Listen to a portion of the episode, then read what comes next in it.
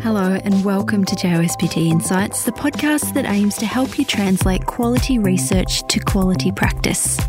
I'm Claire Ardern, the Editor-in-Chief of the Journal of Orthopaedic and Sports Physical Therapy. It's great to have you listening today. Welcome to the second part of our two-part episode with Doctor Christian Barton, covering the J O S P T Clinical Practice Guideline on Patellofemoral Pain. If you missed the first episode, I highly recommend you stop, go back, and check it out. For those who just need a quick refresher before we get into treatments, the main four categories of patients who present with patellofemoral pain can typically be subgrouped into overuse or overload, muscle performance deficits, muscle coordination and movement pattern deficits, as well as mobility impairments. Now, Doctor Barton was also kind enough to walk us through an additional two categories that, in his experience, are worth looking at during your evaluation to make sure you're addressing each and every potential contributing factor to your patient's rehabilitation. And those two are psychological factors as well as lifestyle factors. Once again, welcome to the second part of our episode on patellofemoral pain with Doctor Christian Barton. Without further ado, let's get to the treatment recommendations. So we talked about the those four categories though, and, and the way that they go into treatment. So let's go actually dive into the treatment portion of the C P G. And I want to hear, what are the, like, what are the recommended, what, ha- what is research backing up for effective treatment interventions for this? So you sort of mentioned applying these things to life in general. And I think if we take a step back in musculoskeletal pain, if you look at clinical practice guidelines more broadly, they'll typically recommend education, exercise, weight management for people who need it. That's kind of the key thing of, of musculoskeletal pain in general. Now, what's really interesting about patellofemoral pain is we have zero evidence to support the efficacy and effectiveness of education. Zero. So there is no trial that would compare education intervention to wait and see or usual care. That research, it doesn't exist. I don't think that means we can't provide education, right? I think that's what's a really important point about this conversation. And we certainly, in the clinical practice guideline, education is one of the first recommendations that we kind of make. And we'll come back to what that should involve in a second. If we go to exercise therapy, then we have really strong evidence that exercise therapy is a beneficial treatment. And it's beneficial compared to usual care. It's beneficial in combination with other adjunctive therapies compared to placebo treatment. So there's a nice R C T by one of my mentors, Kay Crosley, way back in two thousand two, which provided exercise therapy, manual therapy, taping, and compared it to a sham treatment of detuned ultrasound, a whole range of different things that made the person think they were getting physio. And we see that it comes out as being beneficial. So exercise therapy is absolutely an essential part. Now, the question you then ask is, what type of exercise? Because exercise therapy, we can think about aerobic exercise, we can think about resistance training, we can think about functional exercise, arguably gait retraining could be considered an exercise therapy, and we'll come back to that. All we can really conclude from the literature and is that exercise therapy targeting the hip and knee is beneficial, and it's beneficial for pain, it's beneficial for disability, beneficial for function. The reason we can't say that strength training or muscle power training is beneficial or what type is that the exercise programs in the literature are so poorly described in general that we actually can't replicate what was done. And so we published a paper on that a few years ago. Typically the programs as well, and this is good and bad, the programs are typically short duration. So they typically go from four to max twelve weeks, but most of them are sort of four to eight or ten weeks programs. And if we think about resistance training of trying to address the strength impairments and muscle power impairments that we might see in someone who's got pain, where it might take you three or four weeks to build their confidence to engage in exercise, we're never going to hit the loading that would improve muscle size, muscle bulk, muscle power. So I don't think we really know the potential value of longer-term resistance training that might address strength and muscle power. Nonetheless, lower-level resistance training, which typically what seems to happen in these studies, seems to be beneficial. I think the other important consideration from the evidence that we can take around exercise is we have many patients come to us in an irritable setting, so they've got a really stirred-up knee. And what we can see from the literature is that if we have a hip-targeted exercise program, it's probably going to lead to better outcomes than a knee-targeted exercise program in the short term. So in that first month or so. And that makes logical sense because you, if you start doing a knee-targeted exercise, if you're not sure where to start and you've got that irritated knee patient in front of you, it's probably worth starting at the hip But in the longer term, certainly combining those two things together is important. What we couldn't put into the guidelines is anything to do with more distal exercise therapy, so calf-free training, so thinking about gastrocnemius, foot and ankle strength and muscle power. It's because the evidence isn't there, it hasn't been tested. So it's not to say that it's not beneficial. Certainly in my own clinical setting, I find it very valuable, especially for more high-level athletes. So thinking about doing uh, rehab of soleus, we've seen calf raises, doing heel raises, all those types of things become quite important, and loading them up and working on power. But the evidence at the moment, we couldn't make recommendations specifically for that. Patella taping is an interesting and controversial area um, amongst clinicians. If we look at the research and the data, and if we want to apply patella taping, it could certainly help in the short term. But the important caveat with that is that it only helps in the short term. Longer term, it probably doesn't make any difference. So similar to your E M G, et cetera. And it probably needs to take some tailoring of that taping for it to be effective. So when we look at short-term pain reduction, if we tailor it to the person, we seem to be able to have a better outcome in terms of faster and a better recovery in the short term. Now, by tailoring, what we're talking about in the studies, they consider tilt, glide, and rotation of patella. I'm not going to sit here and tell you that we can assess that reliably either, because we can't. So what you typically do is just play around with using your tape to try and augment some more glide, less glide, more rotation, less rotation. Find the taping technique that is most beneficial for that person's pain. So have an assessment where you test their squat and then retest it. And if you find a technique that's helpful, then that's what we run with, and you go with that. And that seems to help in that first month or so in terms of hastening the recovery. It's not the big fish. The big fish is the exercise. Braces are interesting. When we look at uh, evidence for it, there's no evidence to suggest that a knee brace is going to help with pain and function in, in the short or longer term. So they're not recommended in the guideline. I will say a caveat to the listeners, though, in I have many patients come to me and they swear the braces help them a lot, and, and they feel that they give them a lot of support. So I don't tell people to stop wearing braces. That's important, because if we use a brace and it helps someone to engage in exercise and to load their knee more, that's going to help them to get stronger. It's going to help them to recover. And hopefully in time, they won't need that brace. So that's really important. Occasionally, I might use a brace in someone who is finding taping really helpful. I'll typically go to taping because I find it more beneficial, and they can find a brace that kind of replicates what they're trying to do with taping.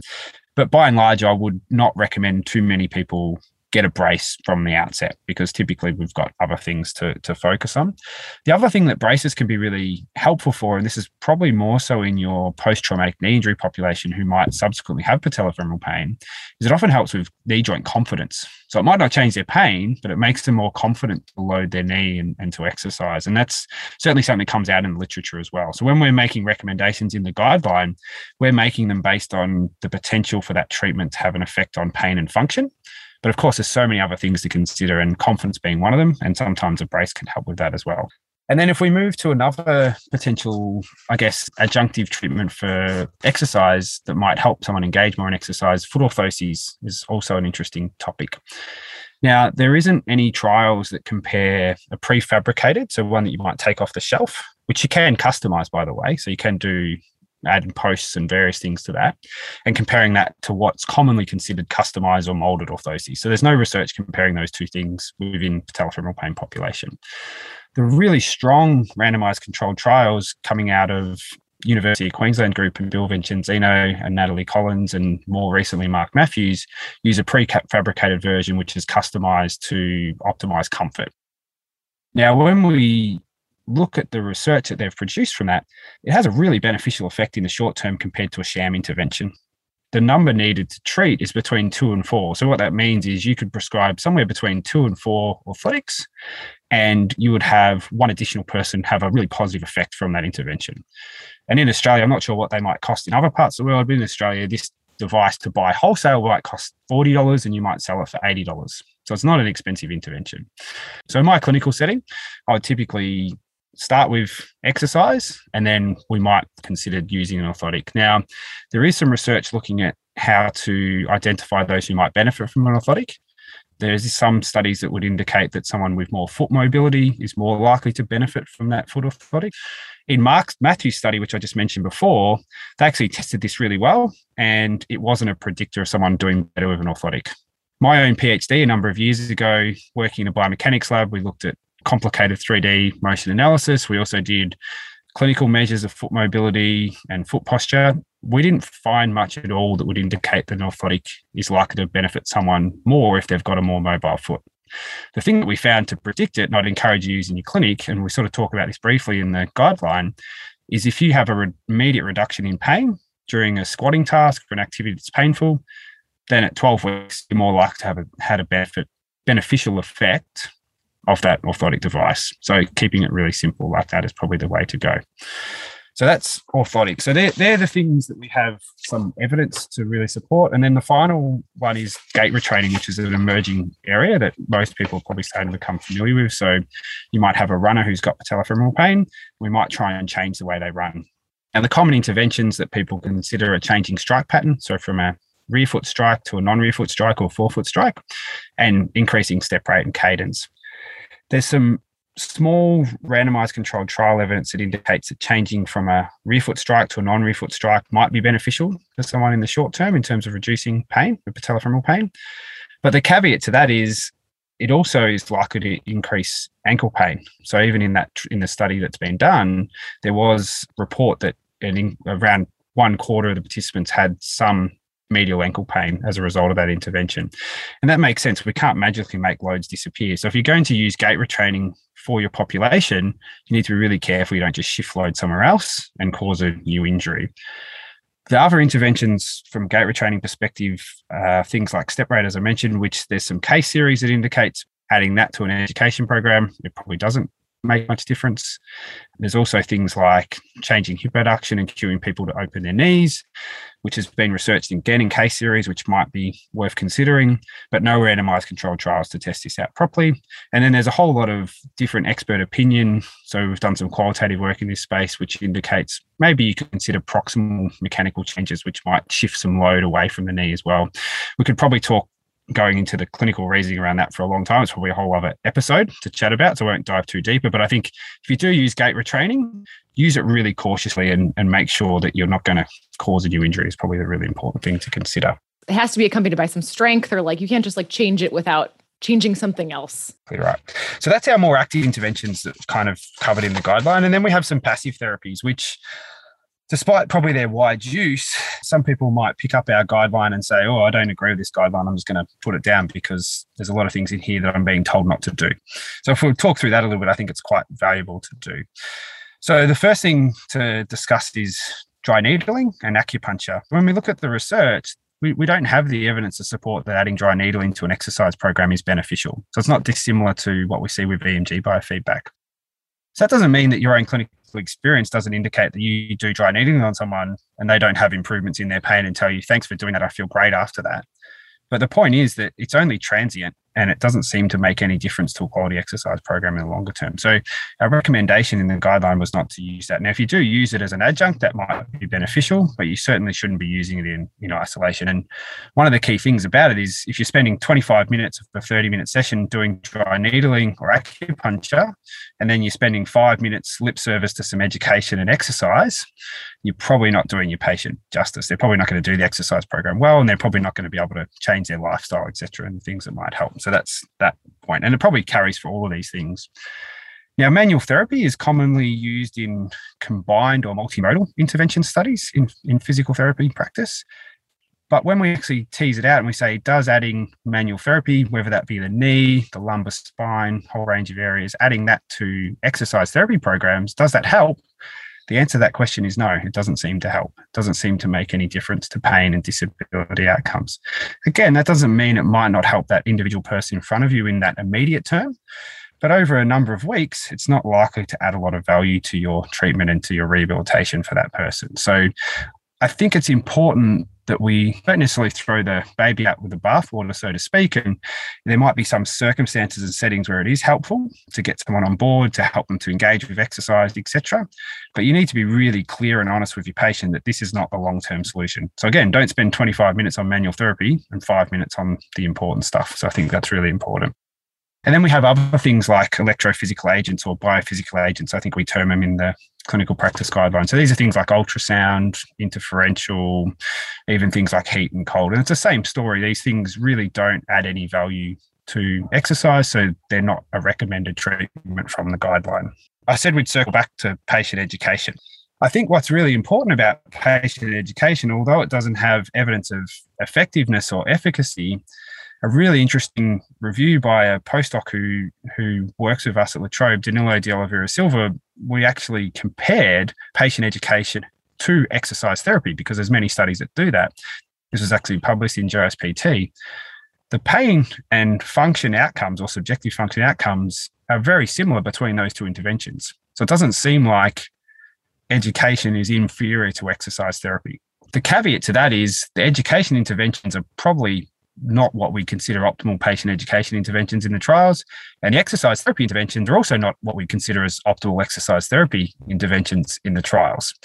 So I guess to, to make the point that if we know that exercise therapy is more beneficial to usual care or wait and see, and education is not inferior to that, then we can pretty confidently speculate that providing some patient education is, is going to be beneficial to that person. So then the question is, what should we provide?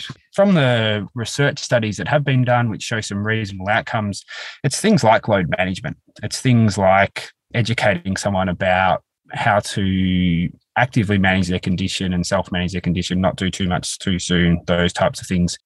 Giving them education and reassurance about the condition, about what might be causing it, those types of things.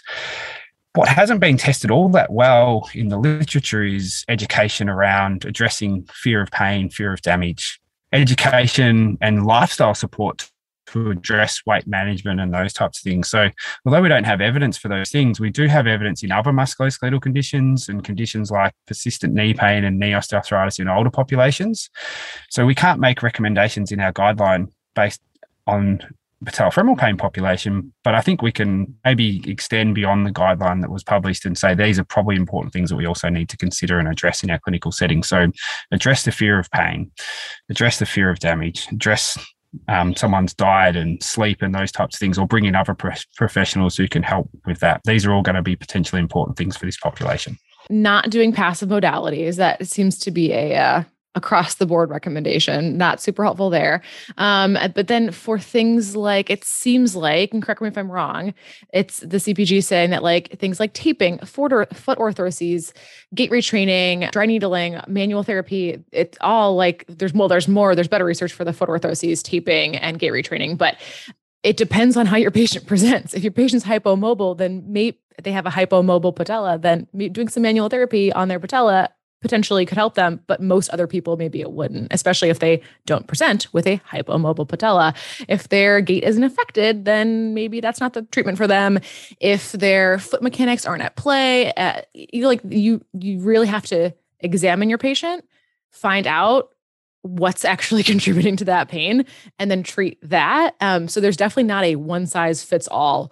And even if you're in one category of even, I know you, I know you want the six categories, but if we just focus on the four that are in the C P G, even if they're just in one of those categories, you still can't even say if, if they're in this category, then you can only do this, because only educating about overuse and overload, we know doesn't actually work either. So there, it has to be a combination, and you have to use your clinical judgment to be able to determine that. Absolutely right. And I think the short message is that life is a bell curve. Every person is on a bell curve. You take all those factors and everyone's on a different place on that bell curve, and we combine them together. Every single person is unique. And so you got to treat that unique person in front of you. And if we circle back to the when to use adjuncts and, and how to use them, what often happens is people make a hypothesis about what's driving their condition. They apply these adjuncts and then they send people on their way and hope for the best. Mm. Whereas perhaps the best approach is still to do your same assessments to develop your hypothesis about what might be contributing.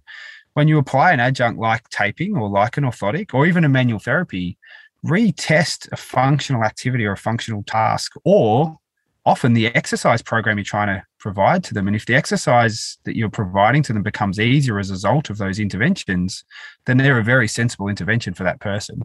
If it doesn't become easier, or their pain or symptoms doesn't change in that immediate term, then move on. Your hypothesis was wrong.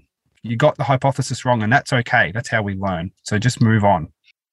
I love that. That's a, yeah, it's a, it's a humble approach, and it's important. But overall, you still have to do exercise therapy. That's the most important. That's the biggest takeaway. In some way or another, you got to get them to do some exercise therapy, because that will help them.